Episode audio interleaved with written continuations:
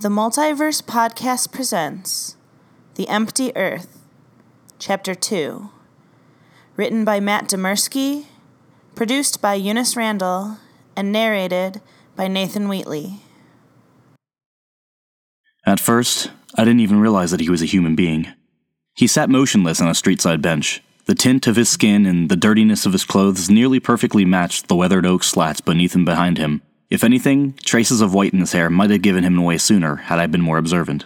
After some time spent walking down the quiet suburban street under the feeble warmth of the clouded afternoon sun, a slight fluttering of clothed edges in the wind made him suddenly appear in my vision, and I froze.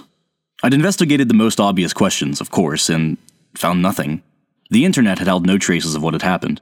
At the same time, any newspapers I came across were at least a few weeks old, and none mentioned anything related to the world's vast emptiness. Other people were the only source I had left for the truth, and, as much as I felt vaguely pursued by some lurking threat, I hadn't seen another living soul since the power plant.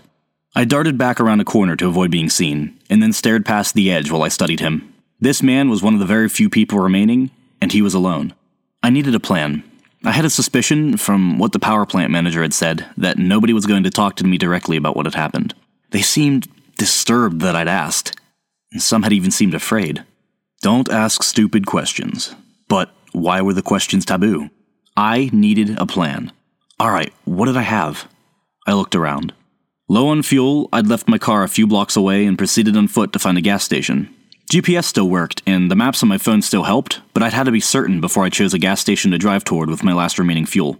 No more gas, no more car. I knew I could resort to stealing gas from the cars littered all over the suburbs, but I wasn't exactly sure how to do that, and I didn't want to go through all that trouble if I could avoid it. Was there a guide for stealing gas somewhere online? I resolved to look it up later. I was more than thankful for those inexplicable men and women keeping the infrastructure running. How inept would I be without the internet? A chill sogginess hung over the road. Several shops and fast food places formed low canyon walls on either side of an empty concrete river. A few side streets jutted off in either direction. What could I use here? My eyes fell on a gas station I'd already checked. The pumps hadn't been working, but the station itself had been stocked. I darted down the sidewalk. One of the glass doors sat unlocked, and I swung it open with mild surprise. I generally found very few locked doors. If everyone had disappeared, had it happened suddenly? None of the details were adding up. An odd smell permeated the interior, like something small and edible molding over in a corner. But the place remained that odd mix of organized and cluttered that could only be found in a convenience store. The shelves hadn't been looted, as far as I could tell, and the refrigerators were still on. I left the price of my items and cash on the counter. A few minutes later, I returned to where I'd seen the lone man, this time with beers. 5 in my backpack and 1 in my hand. He still sat motionless on that brown street-side bench, and I approached him with a tale in mind. As I got closer, I noticed that his extremely dirt-splattered clothes had once been a uniform of sorts. I also noticed that he wasn't moving at all. Was this the first dead body I'd come across? Eyes wide, I reached over into unkempt grass and picked up a small stick. He jumped at the prodding, and I leapt back. Coughing lightly, he blinked wearily and looked around in a wide circle before setting his sights on me. Oh. He sat up a little straighter. I was just taking a nap. I sheepishly put down the stick, carefully holding my beer bottle up to keep from spilling any. Got an extra one of those? He asked, his weathered eyes lighting up with restrained eagerness. The wife never let me drink. Yeah, sure, I told him, sliding my backpack down to the sidewalk and pulling out another beer. Blue Moon, all right? He laughed briefly, took the offered drink, and spun the top off. Got any oranges in there? No, sorry. Oh, well, he smiled. I'm Roger. He lifted the bottle high and took 3 large gulps. I watched quietly until he lowered it. After waiting for his long and satisfied sigh to end, I asked, Well, Roger, how are things around here? Not from Columbus? He asked. Pittsburgh, I told him, carefully emulating subtle signs of exhaustion. Walked west looking for work. He groaned sympathetically. I used to be a lawyer. Turning his head, he threw a nod toward a massive white truck parked just around a distant corner. Slashes of rust were visible on various edges, and splatters of dirt were prominent along the bottom. Now I'm a garbage man. How about that luck? A garbage man. Which meant that more than just electricity and the internet were being maintained. And this man had to know where more people lived. Yeah, things didn't go too well for me, either. A single laugh followed that. Hey, at least we're better off than the hunted. I tried not to stare at the capital H in the word he had used. What did that mean? Was it a clue? Had someone been hunted, or were they still being hunted now? I shivered at the thought of the ineffable presence that seemed to have trailed me from the Appalachian Mountains. Or no. It hadn't been in the mountains. Not at all. I'd been free, clear, and alone up until the moment I'd reached my car. What had I felt then? A return to machinery and human intellect? A return to civilization? A spark began building in my thoughts. Something vital, energetic, important. A connection. But to put it into words, to make it solid? He took another swig, then narrowed his eyes.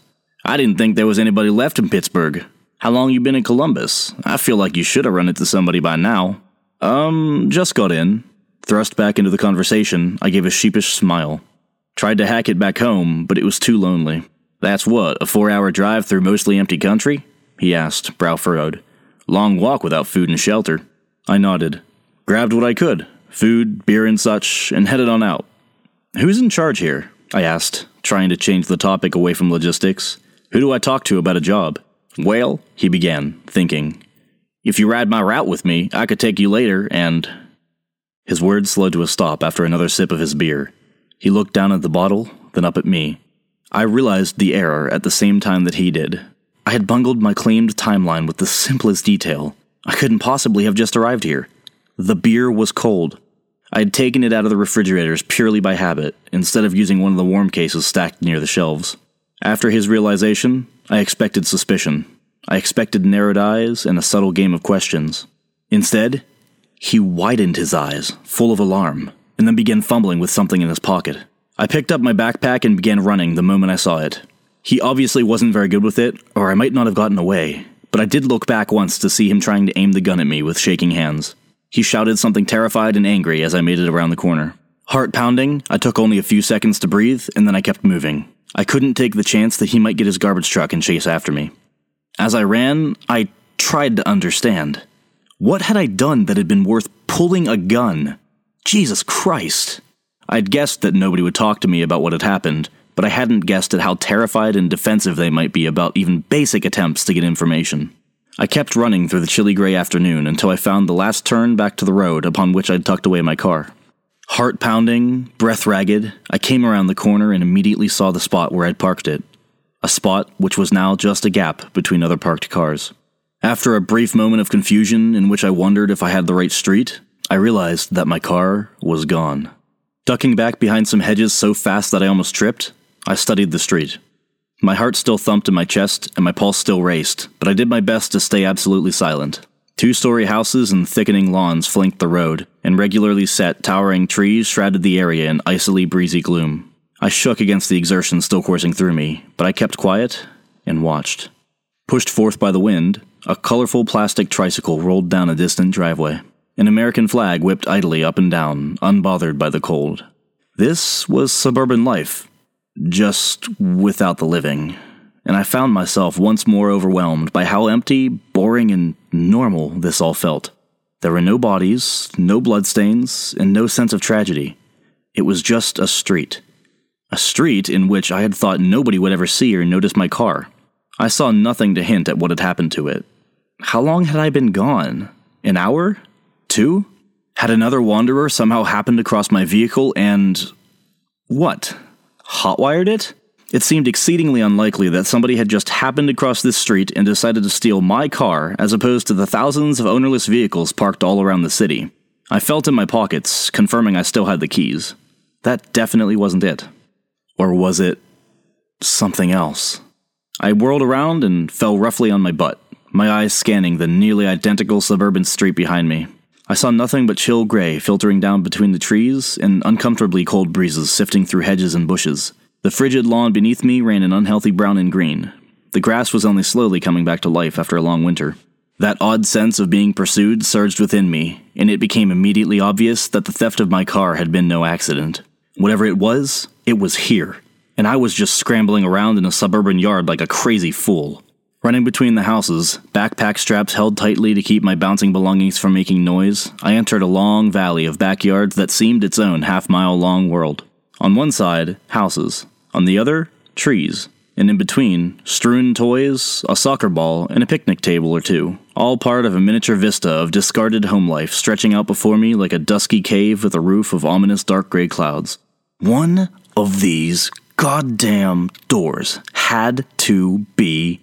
The third one I tried swung open into gloom. I hesitated only for a split second, and then became propelled forward by the feeling of some approaching titanic and horrible awareness rounding a nearby corner into the soon-to-be-defiled sanctity of my little backyard valley. I dared not breathe. Instead, I turned around as swiftly and as silently as I could, and eased the house's back door closed.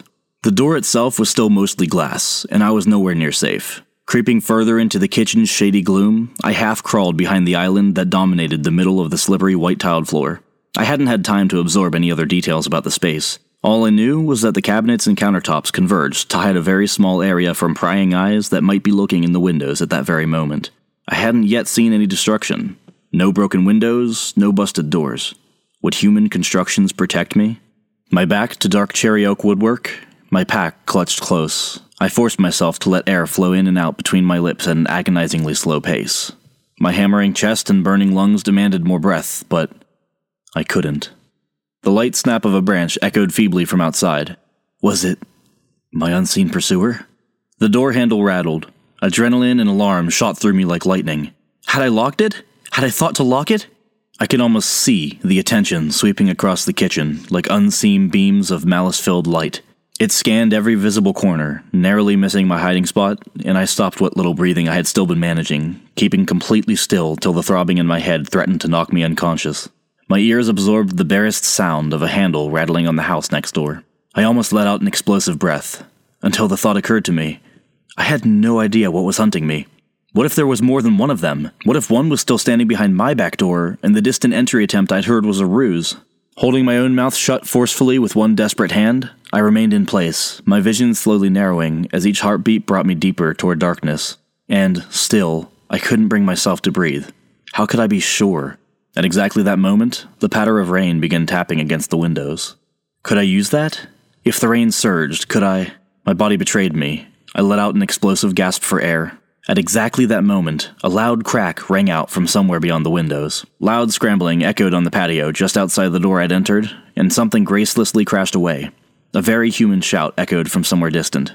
Jumping to my feet, I took another deep breath, exhilarated by the return of life and chance, and I ran for the door. Spilling through, I saw a wide-eyed and brown-dressed man standing 1 yard distant under the darkening evening sky. In his hand, he gripped his gun, holding it awkwardly forward. It had been his shot that had driven off whatever had been outside. "Roger!" I shouted, incredibly relieved. Clearly something had changed. It was humanity against the darkness, right? "Thank you."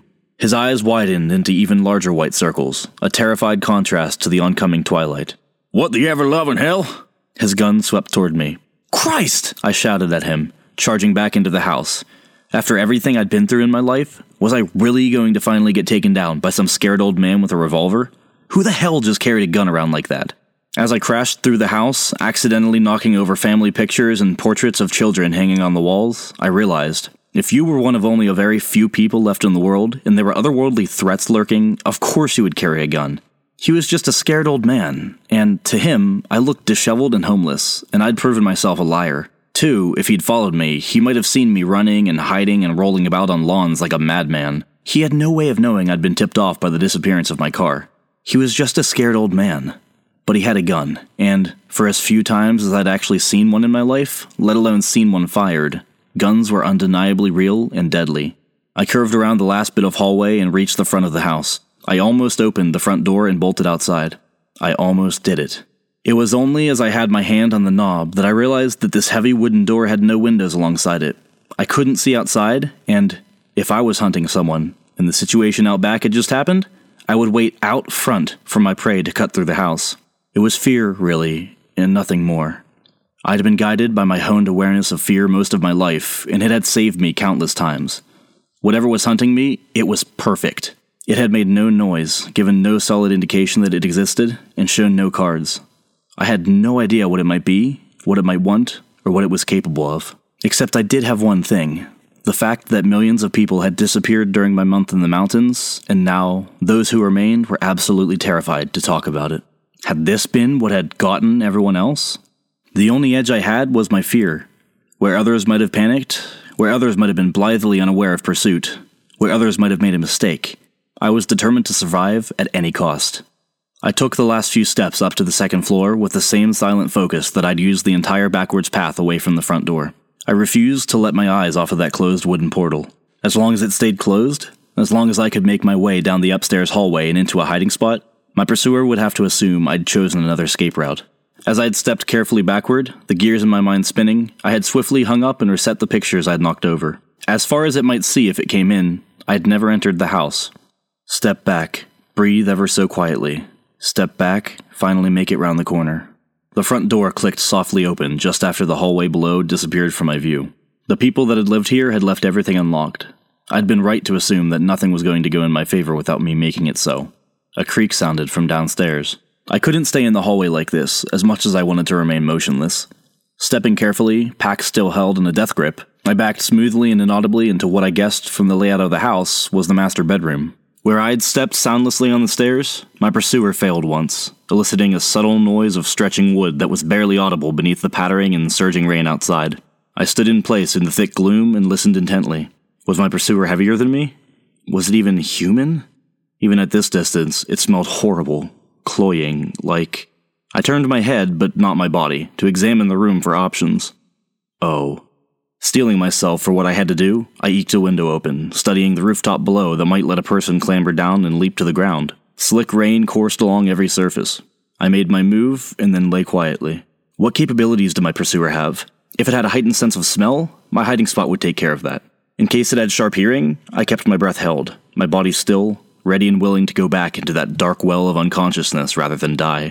Astute eyes would not be a factor with a broken line of sight and my hiding spot already in a shape that might obscure my presence.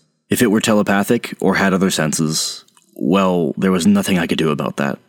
It came near, utterly near, and I thought I heard a slight moist organic sound. I felt a shift as weight moved along the master bedroom floor. Was it checking under the bed? No. It was at the window. After a silent and tense moment in which everything held frozen, startlingly loud motion and creaking erupted, and I listened to it rush back out, down the hall, along the stairs, and out the front door. It was only then, deep in a swirling pit of shrunken senses, that I finally began breathing again. I gasped and choked on that fetid air, and clambered desperately out from between the two soggy, maggot-infested and fly-covered corpses on the bed. Drenched in black rotting gore and various unidentifiable green and yellow and red slimes, I fell to the floor, letting my body force up the scant food I'd eaten earlier. Rubbing against the white carpet in desperation, I tried to get some of the corpse rot off of my bare skin. They'd committed suicide together, in that bed. The entire thing had been stained in the disgusting colors of life and death. There'd been just enough room between to hide under the sticky sheets and blankets. My hunter had either overestimated me, in thinking that I could have silently climbed along and down a rain-slick roof, or underestimated me, in thinking that I would never climb between the embrace of two rotting, suicide-slain lovers. I'm not invincible.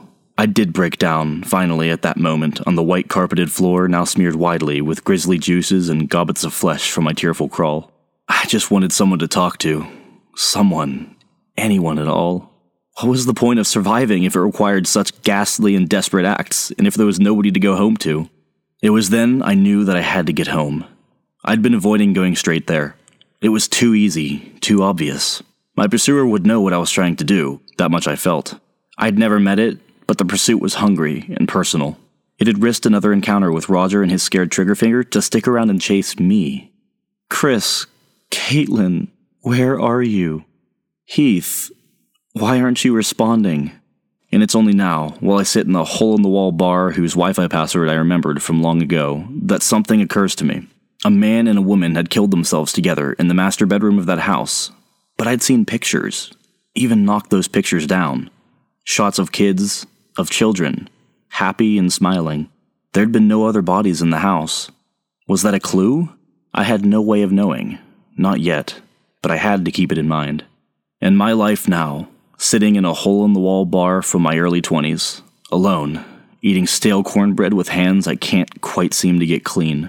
I'm not afraid the smell of my horrendous hiding spot might never go away. No. I'm afraid I might get used to it. The world has changed, and the change happened without me. Why am I here? What am I doing? A relentless voice in the back of my head urges me on, even now. I live for the fear and for the mystery. I always have. I have to know. I have to go home. I have to figure this out. I don't even think I can save anyone. I don't even hope that there's anybody left for me but empty streets. Even though nobody's around, I'm well aware that I'm unshaven, dirty, reeking to high heaven, and acting like a madman. It doesn't matter. What point does life hold if there's nobody around to share it with? There is only one drive. I just have to know. And when the sun rolls back around the earth and dispels the empty and quiet night again, I'll make my play for home and hopefully have a shot at finding more clues. To be continued. More of Matt's work can be found at mattdemerski.com. More of Nathan's work can be found at youtube.com/pendragontheninja.